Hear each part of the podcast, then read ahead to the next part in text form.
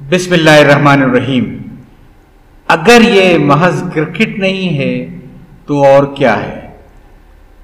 بدھ اٹھارہ جون کے روزنامہ امت میں لندن سے آمد ایک چھوٹی سی خبر چھپی کہ ورلڈ کپ نائنٹی نائن کے لیے مہم منگل کے روز سرکاری طور پر شروع ہو گئی ہے اور اس مہم کا آغاز یہ محض کرکٹ نہیں ہے کہ نعرے سے کیا گیا ہے۔ میری طرح کچھ اور لوگ بھی سوچ رہے ہوں گے کہ اگر یہ ماس کرکٹ نہیں ہے تو اور کیا ہے؟ اس کا جواب یہ ہو سکتا ہے کہ غالباً یہ جمود شکن رنگا رنگی ہے۔ اس جواب کا پس منظر یہ ہے کہ کئی سال قبل انیس سو ساٹھ کے عرصے میں ایک کتاب میری نظر سے گزری جو سال گزشتہ میں امریکہ میں لکھی گئی مقبول نظموں پر مشتمل تھی۔ ایک نظم کا عنوان تھا کرکٹ عنوان کے بعد تقریباً دو صفحات کی پچاس سے زیادہ سطروں کی ہر ہر سطر میں صرف کرکٹ کا لفظ کسی سطر میں ایک بار کسی میں دس گیارہ بار کسی میں تین چار بار دہرائے گا یعنی کچھ اس طرح سے cricket cricket cricket cricket cricket cricket cricket cricket cricket cricket cricket cricket cricket cricket cricket cricket. Cricket cricket, والا حضل قیاس۔ ہمارے نزدیک اس نظم کی سب سے زیادہ دل کو لگتی تشریح یہ تھی کہ شاعر یہ کہنا چاہتا ہے کہ زندگی میں اس طرح کا جمود، بے کیفی، بے رنگی، اکتاہٹ بیزاری یکسانیت اور تکرار ہے جس طرح کسی سے کہا جائے کہ دن بھر بیٹھا کرکٹ کرکٹ کا لفظ دہراتا رہے۔ انسانی فطرت تبدیلی کو پسند کرتی ہے۔ کرکٹ ہی کے حوالے سے غالباً بیسویں صدی کے شروع میں ایک تبدیلی میرے ذہن میں آتی ہے۔ اسے انگریزی کے ایک ادیب غالباً اے جی گارڈنر نے خاکے میں بیان کیا تھا۔ جونا گڑھ کے قریب ہندوستان کی چند ایسی ریاستیں تھیں توانگڑھ جام نگر وغیرہ۔ غالباً جام نگر کے ہندو حکمران کا خاکہ گارڈنر نے لکھا تھا، اس کا بیشتر وقت لندن میں گزرتا تھا، جہاں وہ شوقیہ کسی کلب میں کرکٹ کھیلتا تھا، جبکہ دوسرے ایمیچور کھیلتے تھے۔ اس وقت لندن کے کلبوں میں دو قسم کے کھلاڑی کرکٹ کھیلتے تھے، ایک غیر پیشہ ور شوقین کھلاڑی، جن کے بارے میں کہا جاتا تھا، یہ جینٹلمین ہیں۔ دراصل شوقین کھلاڑیوں ہی کی بنا پر کرکٹ کے کھلاڑیوں کو جینٹلمین کہا جاتا تھا۔ پروفیشنل یا پیشہ ور کھلاڑی لندن کے وہ روسا ہوتے تھے جو اپنے علاقے کے کرکٹ کلب کی جانب سے کرکٹ بطور مشغلہ کھیلتے تھے۔ کلب سے کسی معاوضے کا تو سوال ہی پیدا نہیں ہوتا۔ جینٹلمین کھلاڑی تو لمبی لمبی رقمیں بطور عطیہ اپنے کلب کو دیا کرتا تھا۔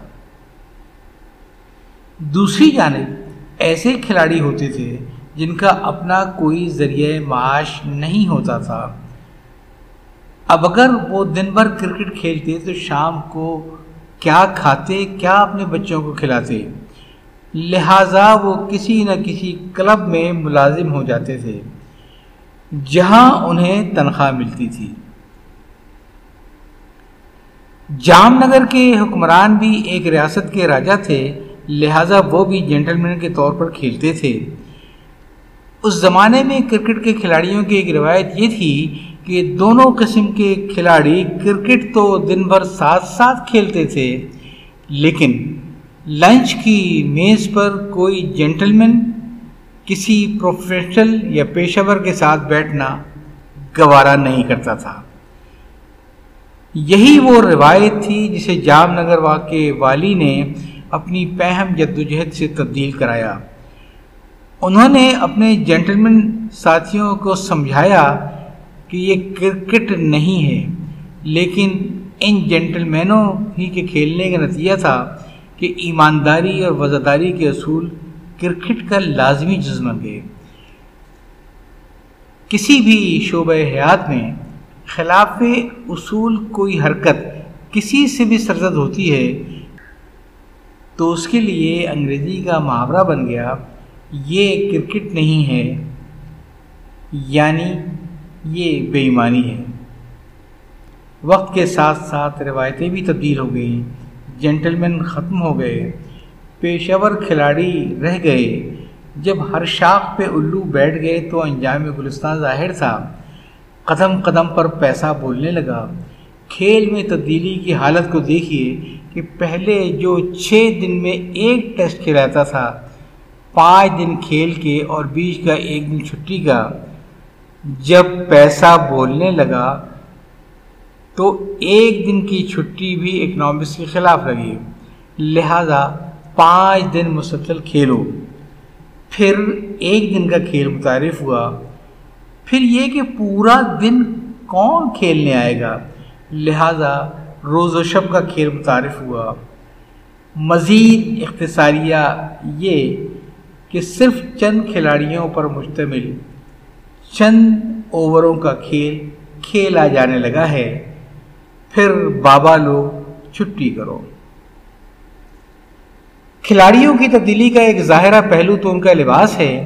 پہلے جینٹلمین صرف سفید قمیص اور سفید پتلون پہنتا تھا، لیکن اب اسے اس قسم کا لباس پہننا پڑتا ہے، جسے دیکھ کر ایک صدی پہلے دہلی اور بعض شہروں میں ڈولی اٹھانے والے کوہاروں کے لباس کی یاد تازہ ہو جاتی ہے۔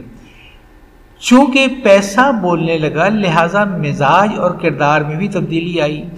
اپنے ملک کی طرف سے کھیلتا تو پاکستانی جینٹلمین کو حق ہے کہ وہ کھیل کے عین درمیان میں انگلی میں چوٹ اور کمر کا سہارا لے کر میدان سے واپس آ جائے، لیکن معاوضہ لینے میں کوئی کمی نہ کرے۔ لیکن اگر وہ معاہدہ کسی غیر ملک سے ہو جائے تو ایک سو پانچ کے بخار میں مجروح ہاتھ پیروں کے ساتھ بھی وہ کھیلنے پر آمادہ ہے کیونکہ یہاں کھیل دکھاؤ، پیسہ کماؤ والی بات ہے۔ وہاں آپ ملک و قوم کے ہیرو تو نہیں ہیں۔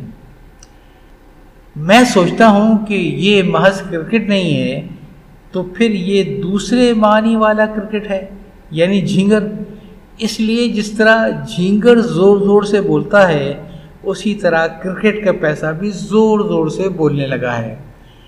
بات معاوضے سے شروع ہوئی۔ انعام و اکرام تک پہنچی بینیفٹ ملنے لگے۔ حوث پوری نہ ہوئی، تو شرطیں لگنے لگیں اسٹے کھیلا جانے لگا۔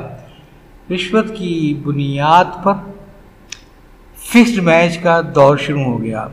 کم از کم الزامات کی حد تک تو ضرور میں سمجھتا ہوں کہ یہ محض کرکٹ نہیں ہے، تو پھر اردو والا کرکٹ ہے، جس کے کاف پر زبر ہے یعنی کوڑا کرکٹ۔ کرکٹ ظاہر ہے جہاں شرطوں، رشوتوں اور سٹوں کی بات ہوگی، تو انگریزی والا کرکٹ تو وہاں نہ ہوگا، لہذا اردو والا کوڑا کرکٹ ہی ہوگا۔ یہ بھی ممکن ہے کہ یہ اردو والا ہی وہ کرکٹ ہو، جس کے دونوں کا پر ایک ایک مرکز زائد لگا ہوتا ہے یعنی گرگٹ۔ اس لیے جس طرح کرکٹ اپنا رنگ بدلنے میں مشہور ہے، اسی طرح یہ کھیل اور اس کے کھلاڑی بھی ہر ہر لمحے اپنا رنگ بدلتے رہتے ہیں۔ بلکہ اس کی انتظامیہ بھی۔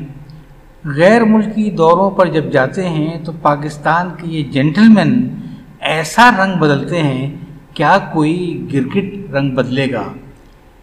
وہاں سے معاوضات کی گٹھری کے علاوہ مقدمات کا پشتارا اور بدنامیوں کا ٹوکرا بھی اپنے ساتھ لاتے ہیں۔ بہرحال وہ کوڑا کرکٹ والا کرکٹ ہو یا گرگٹ والا، کرکٹ اثرات ہر طرف ہر چیز میں یکساں ہی نظر آتے ہیں۔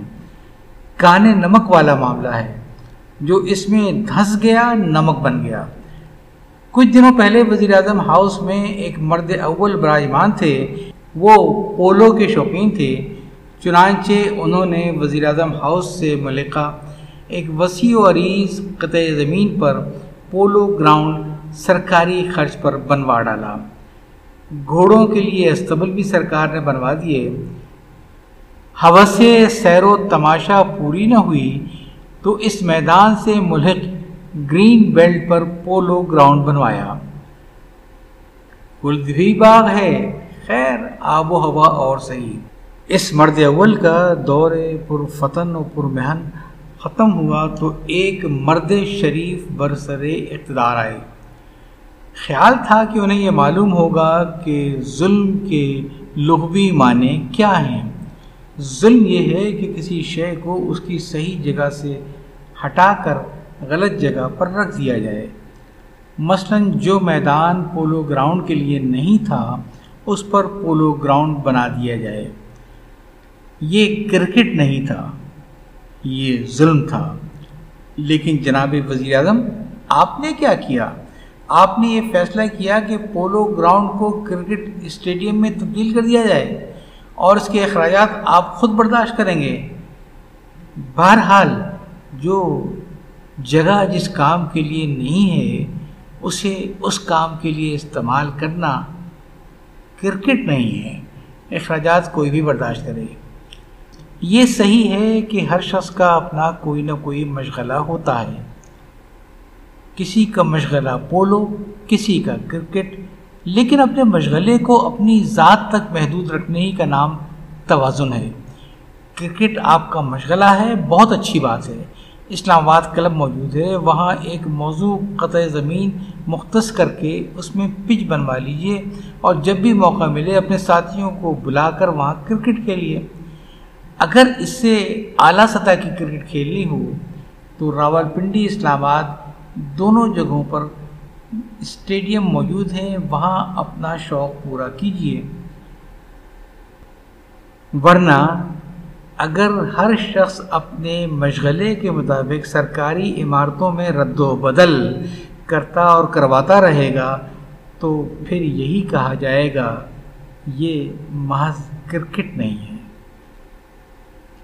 انیس سو پچاس کے لگ بھگ کراچی سے چھپنے والے ایک روزنامے کے ایک فقائیہ کالم میں کسی نے اس مختلف عمائدین کے مشغلے بتائے تھے، اس وقت ایوان ہائے بالا میں مقیم بزرگوں سے لے کر کابینہ کے مختلف وزراء اور پاکستان کے چند اہم سفرا اور اس میں فہرست میں شامل تھے۔ ان میں سے دو آدمیوں کا مشغلہ بتایا گیا تھا، دوڑنا۔ ایک کا مرغیوں کے پیچھے، دوسرے کا ڈیش ڈیش ڈیش۔ اگر ہر نیا آنے والا اپنے ذوق کے مطابق سرکاری عمارتوں میں رد و بدل کرنے لگے، تو کچھ دنوں کے بعد کوئی عمارت مرغی خانہ بن جائے گی۔ اور کوئی ڈیش ڈیش ڈیش خانہ۔ یعنی سب کچھ رہ جائے گا، لیکن جو کچھ رہے گا وہ محض کرکٹ نہیں ہوگا۔ یاد چاہتا ہوں اللہ حافظ۔